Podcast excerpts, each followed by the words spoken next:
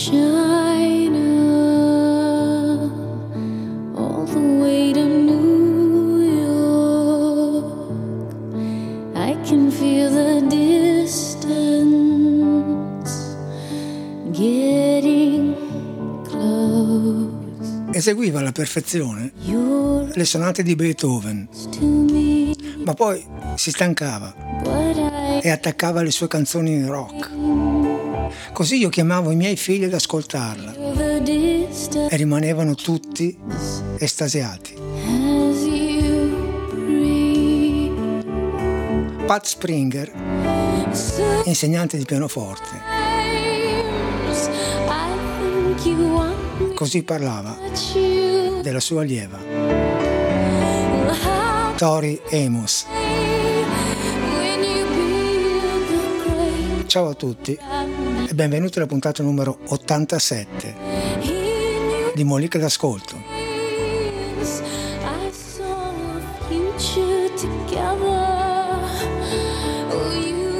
Sono ovviamente molti i parametri che ci permettono di capire se un musicista, un cantante, un interprete, un compositore eh, sia veramente valido o meno. Uno di questi, che spesso viene sottovalutato, è la capacità di utilizzare la dinamica.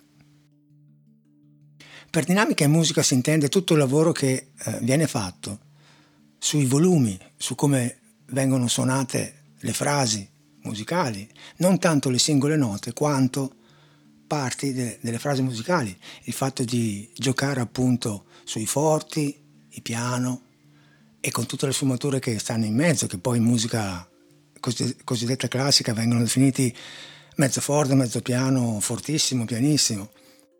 Il mio maestro al conservatorio mi diceva sempre, stai attento a come questo musicista utilizza la dinamica e da lì potrai capire molte cose.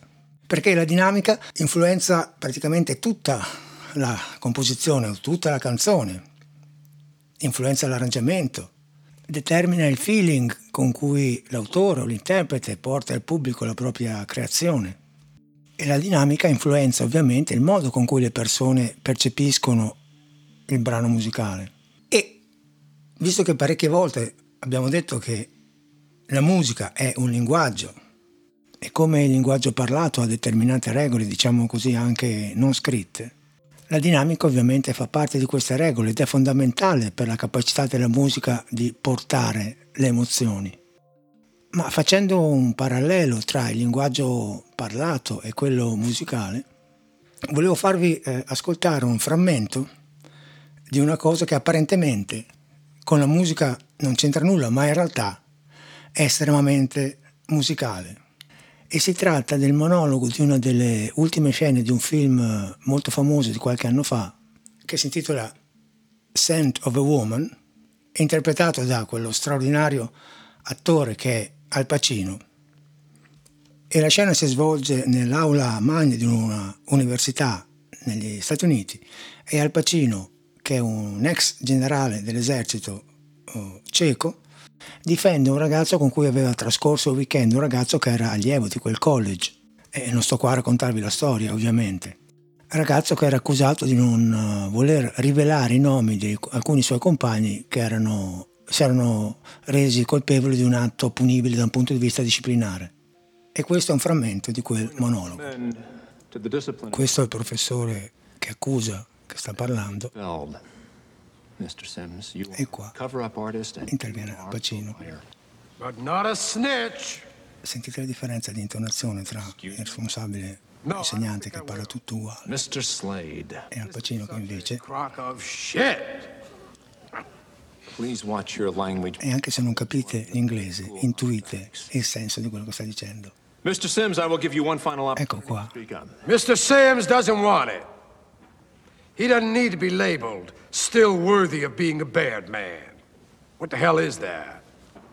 What is your motto? Sentite le variazioni. Inform on your classmates, save your hide. Anything short of that, we're gonna burn you at the stake? Well, gentlemen, When the shit hits the fan, some guys run and some guys stay. Here's Charlie facing the fire, and there's George hiding in Big Daddy's. Sentite come chiude la frase qua. What are you doing?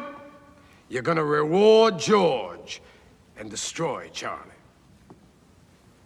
Are you finished, Mr. Slade? No, I'm just getting warmed up. I don't know who went to this place. William Howard Taft, William Jennings Bride, E- William Tell, whoever. Poi il monologo va avanti, vi consiglio di guardarvelo. È è doppiato in italiano penso da Giannini che è un ottimo attore, ma insomma Al Pacino è un livello veramente eh, notevole.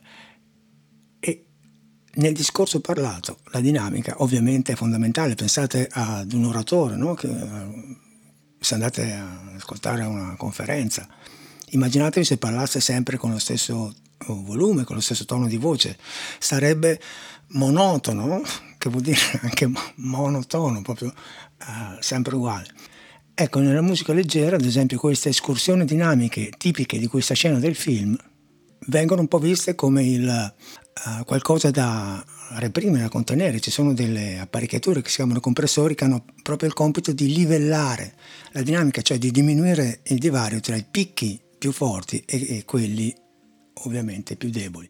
Questo perché per far fruire la musica, cioè per farla consumare attraverso una volta c'erano i Walkman, poi gli iPod, eh, oppure adesso con i cellulari, con le cuffiette in giro per, per eh, la città, oppure eh, sulla macchina, con tutto il casino, il rumore di fondo che c'è, chiaramente eh, se la musica avesse le stesse dinamiche del discorso di, di Al Pacino, mh, molto probabilmente ce ne perderemmo oh, la metà. E per farvi un esempio, mh, faccio sentire un frammento, l'inizio proprio e la fine di una delle composizioni più famose da questo punto di vista del Novecento, che è il Bolero di Ravel. E se noi ascoltassimo i primi minuti di questo brano in macchina o con le cuffiette per strada, praticamente non sentiremo niente perché comincia in questo modo. Questo è pianissimo, solamente percussionista che suona il rullante. E la melodia parte pianissimo. Questo se l'ascoltate in automobile non si sente niente, perché il rumore del motore, del rotolamento delle ruote è mille volte superiore.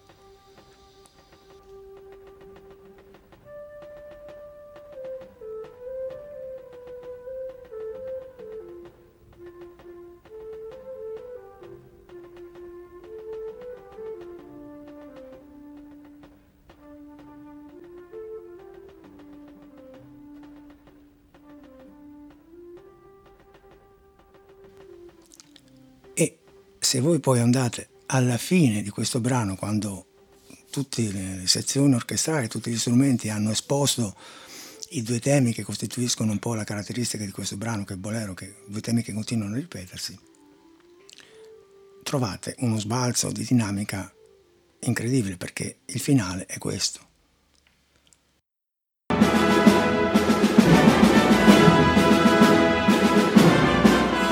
Ecco, sentite le differenze.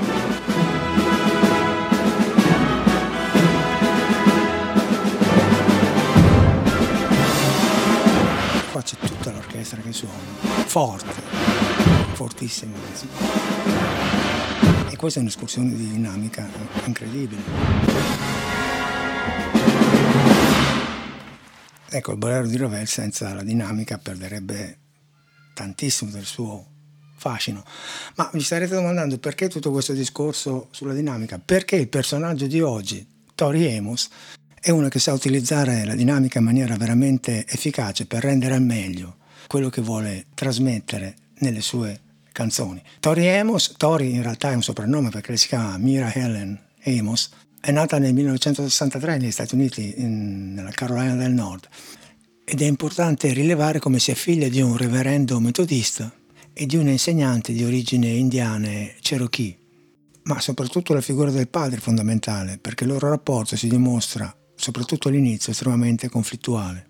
Anche lei è quella che si può definire una ragazza prodigio. Mm, Facendo un attimo mente locale, ultimamente mi sono reso conto che nelle ultime molliche quasi tutti i protagonisti si possono definire dei ragazzi o dei bambini prodigio. Uh, Fred Buscaglione, uh, Renato Carosone, Handel, Sava Sandir, uh, poi Pat Metini, Rail Mays e tutti questi hanno dimostrato fin da piccoli una notevole predisposizione per la musica.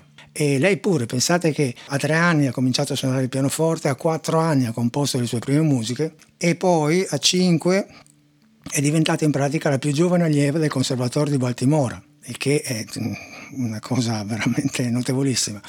E il suo problema, problema tra virgolette, è che lei ha sempre amato nel profondo del suo cuore la musica rock, aveva una uh, infatuazione musicale per uh, i Led Zeppelin, per Jimi Hendrix, per i Doors. E la frase del suo insegnante di pianoforte, quella che vi ho riportato all'inizio, ne è una vivida testimonianza. Lei, appena poteva, uh, tralasciava gli studi classici per suonare la sua musica preferita.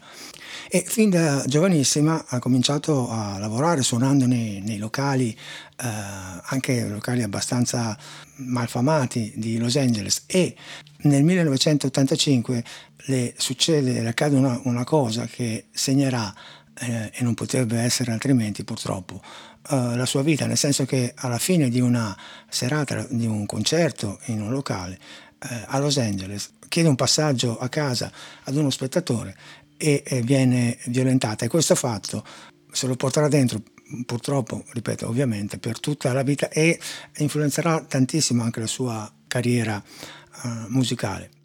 Ecco, nel 1992 fa uscire il suo primo album che si intitola Little Earthquakes.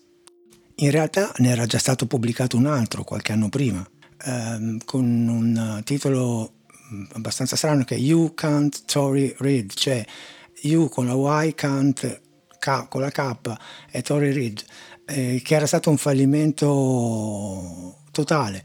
E a proposito di questo, lei in un'intervista ha dichiarato che quel fallimento eh, era stato di grande insegnamento perché quando io ho cominciato, dice, c'era la possibilità di sbagliare e di crescere, mentre oggi purtroppo agli artisti questa possibilità non è data.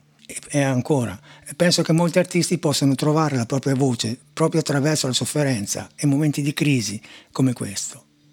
Per cui lei insiste, conscia del suo valore, della sua capacità, sia di eh, musicista, perché suona il pianoforte in maniera eh, divina, sia di autrice di canzoni, e appunto nel 1992 produce questo album che fatalità all'inizio la, um, la, sua casa discografica aveva rifiutato, nel senso uh, che dicevano che nessuno sarebbe stato interessato al disco di una ragazza che suona il pianoforte. Perché? Perché in questo album eh, abbastanza variegato da un punto di vista della, dell'orchestrazione, dell'atmosfera musicale. Eh, ci sono sì dei brani, diciamo così, più tra molte virgolette normali, ma ci sono tantissime, e sono, cioè, tantissime, ci sono molte eh, ballate per voce e pianoforte e che sono, secondo me, i punti veramente forti di questo, uh, di questo album.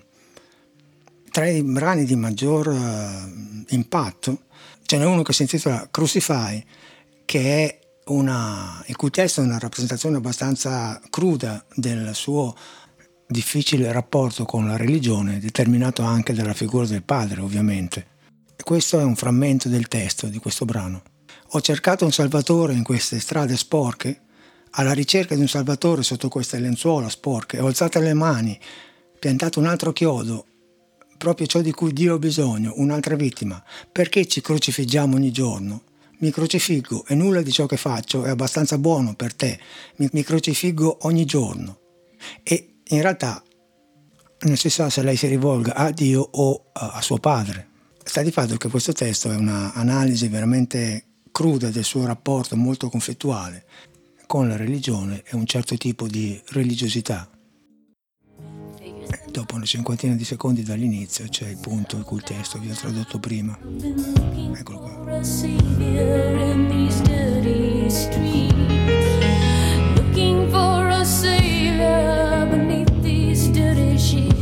I've been raising my hands, drop another nail in, just what God. Parte dell'inciso, perché ci crocifiggiamo ogni giorno.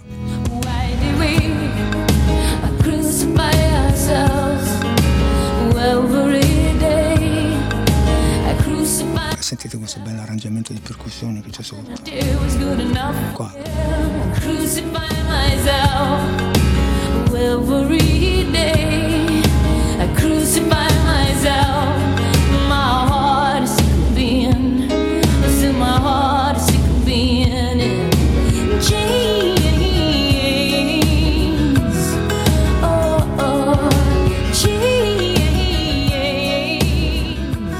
Ecco, già qua possiamo farci un'idea della sua capacità di utilizzare la voce in questo caso, no? per rendere delle sensazioni, delle emozioni con una sua tecnica veramente ehm, spaziale. Mm, Faccio presente che nel 92 non c'erano attrezzature che potessero sistemare in qualche modo, per esempio, l'intonazione della voce, per cui insomma tutto quello che sentite è presa, diciamo così, diretta.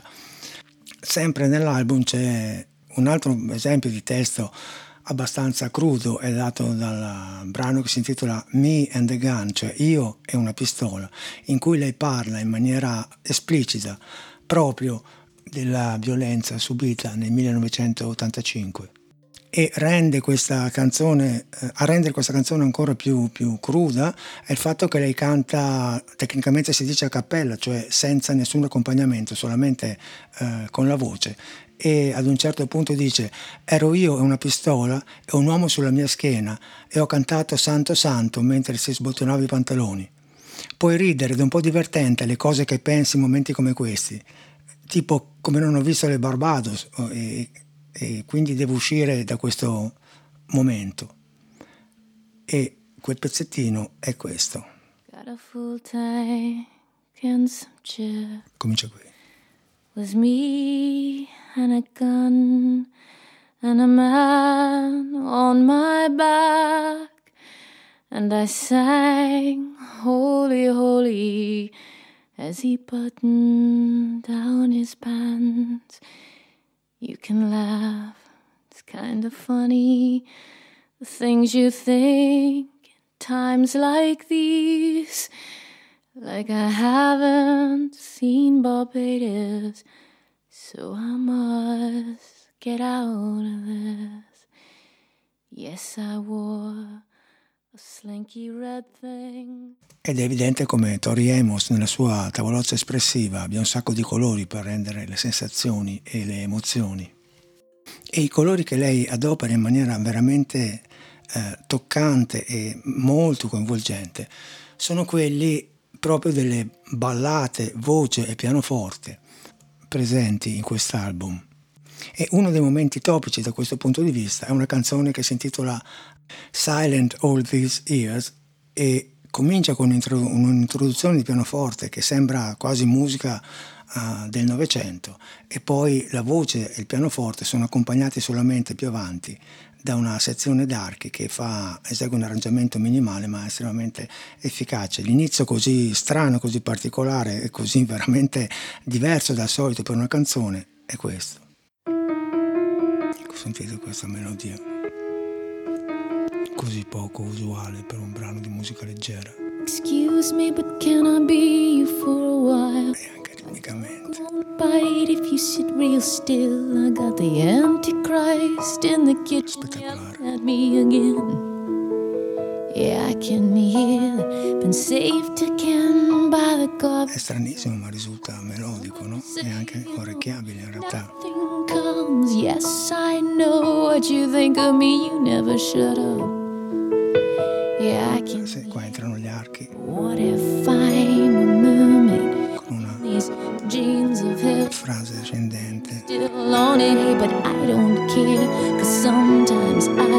sometimes I hear che raggiunge sul picco qua e poi spariscono e di nuovo. silent all these years. È veramente qualcosa di molto interessante. Found a girl who thinks really deep thoughts. What's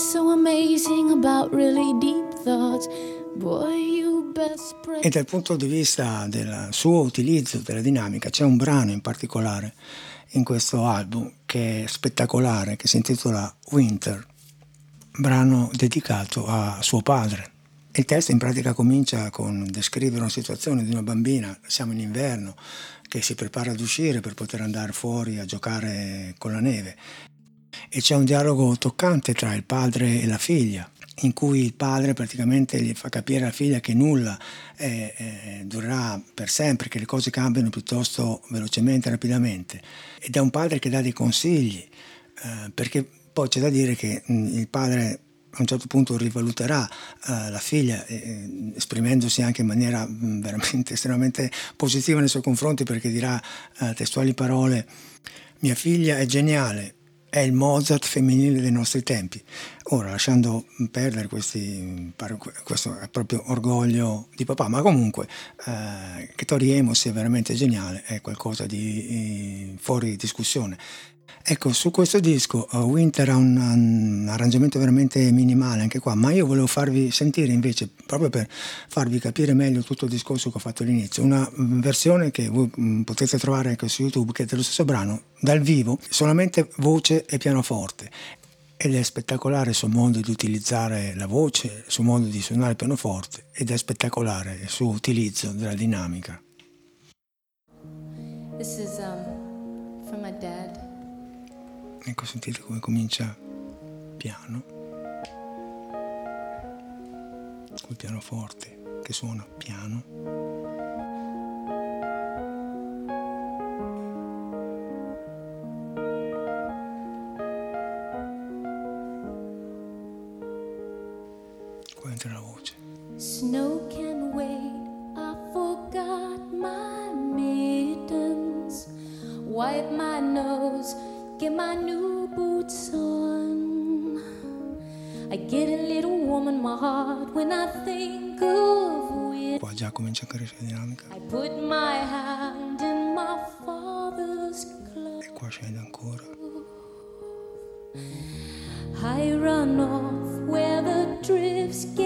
Qua arricchisce l'arrangiamento con i bassi del pianoforte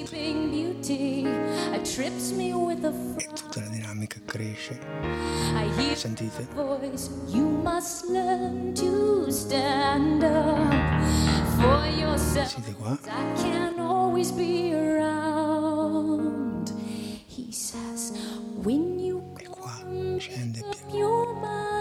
quasi in cantina. when you gonna love you as much as I do, when you gonna make up Sentite qua che cresce. Cause things are gonna change so fast. Ancora All the white horses are e poi scende pianissimo. I tell you that Sentite questa frase. È un capolavoro di dinamica. Qua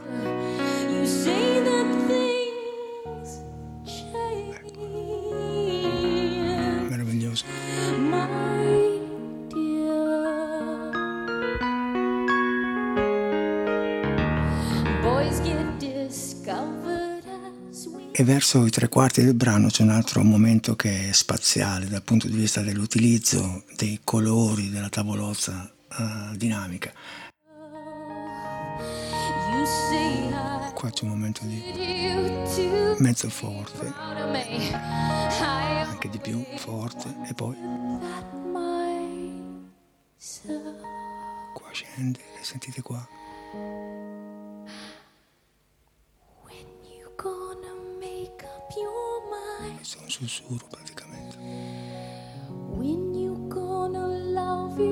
Much as? Sentite come cresce. When you gonna make up your mind? Cause things are gonna change so fast. Ed è tutto in diretta, è voce e pianoforte.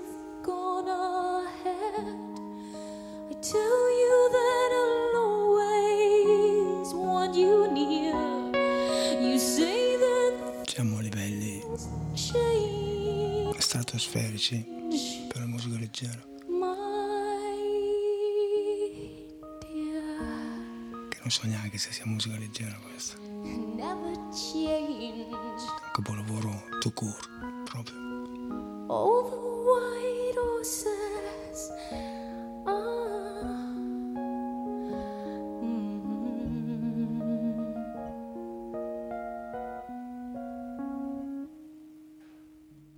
È importante sottolineare come parallelamente all'uscita di Little Earthquakes, eh, sempre nel 92, Tori Amos ha pubblicato un EP, cioè un extended play contenente solamente quattro pezzi, di cui um, tre erano oh, cover, eseguite voce e pianoforte anche queste.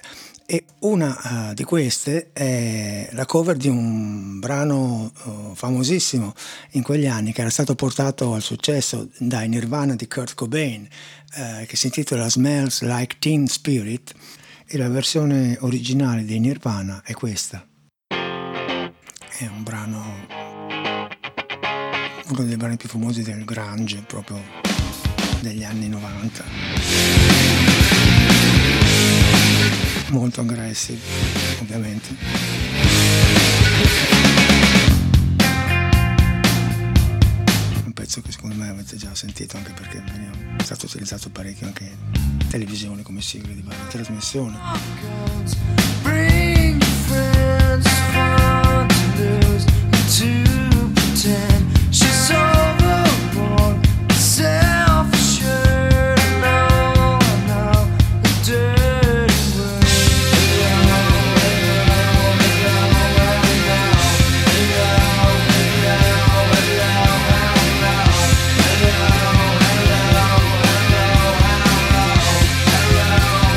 E questo è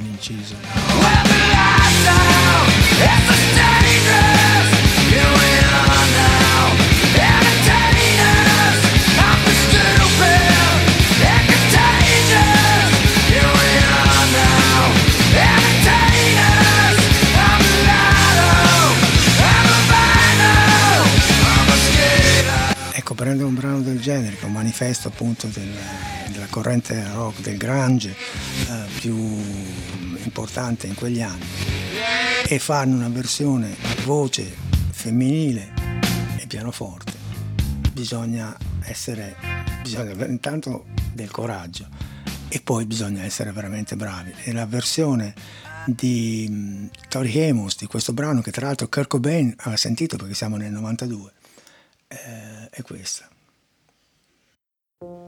Sentite questo inizio pianoforte, così. Un'atmosfera completamente diversa.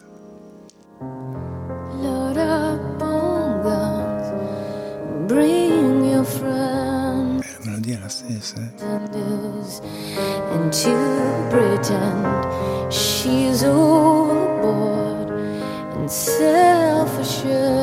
and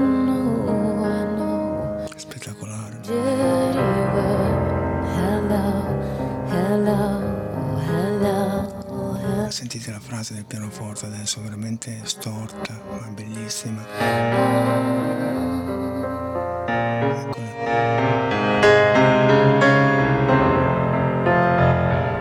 Pianista eccezionale.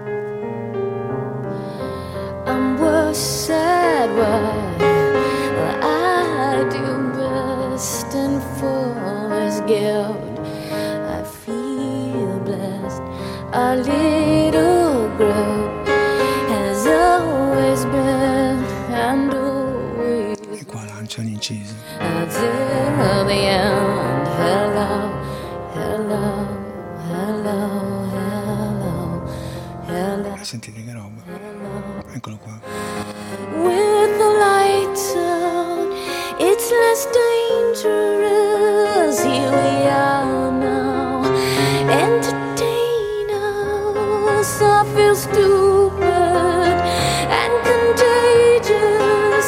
Here we are now. Entertain us. Yes.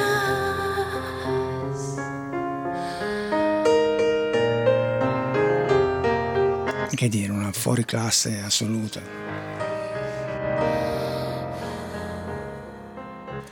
E sempre in quell'EP c'è un altro brano che si intitola appunto Thank You, che è stato inciso dalle Zeppelin nel 1969 nel loro secondo album. E la versione di Tori Amos è quella che sentite in sottofondo, nella quale lei con estrema delicatezza rende al meglio il significato di un testo poetico e di un bellissimo brano.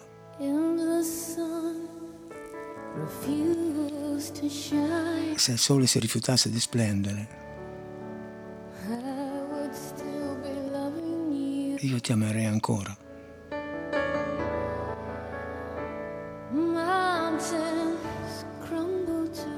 E quando le montagne si sgretoleranno verso il mare, ci saremo ancora io e te.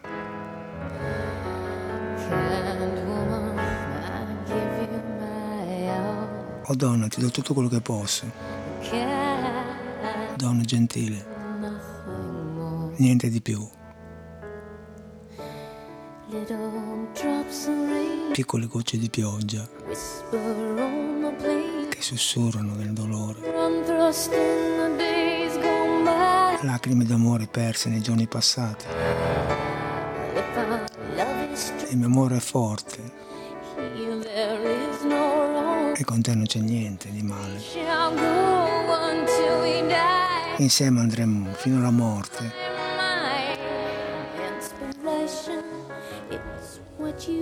L'ispirazione è quello che sei per me. L'ispirazione, guarda e vedi. E così oggi il mio mondo sorride, la tua mano nella mia e percorriamo i chilometri. Grazie a te sarà fatto tu per me. Sei l'unica.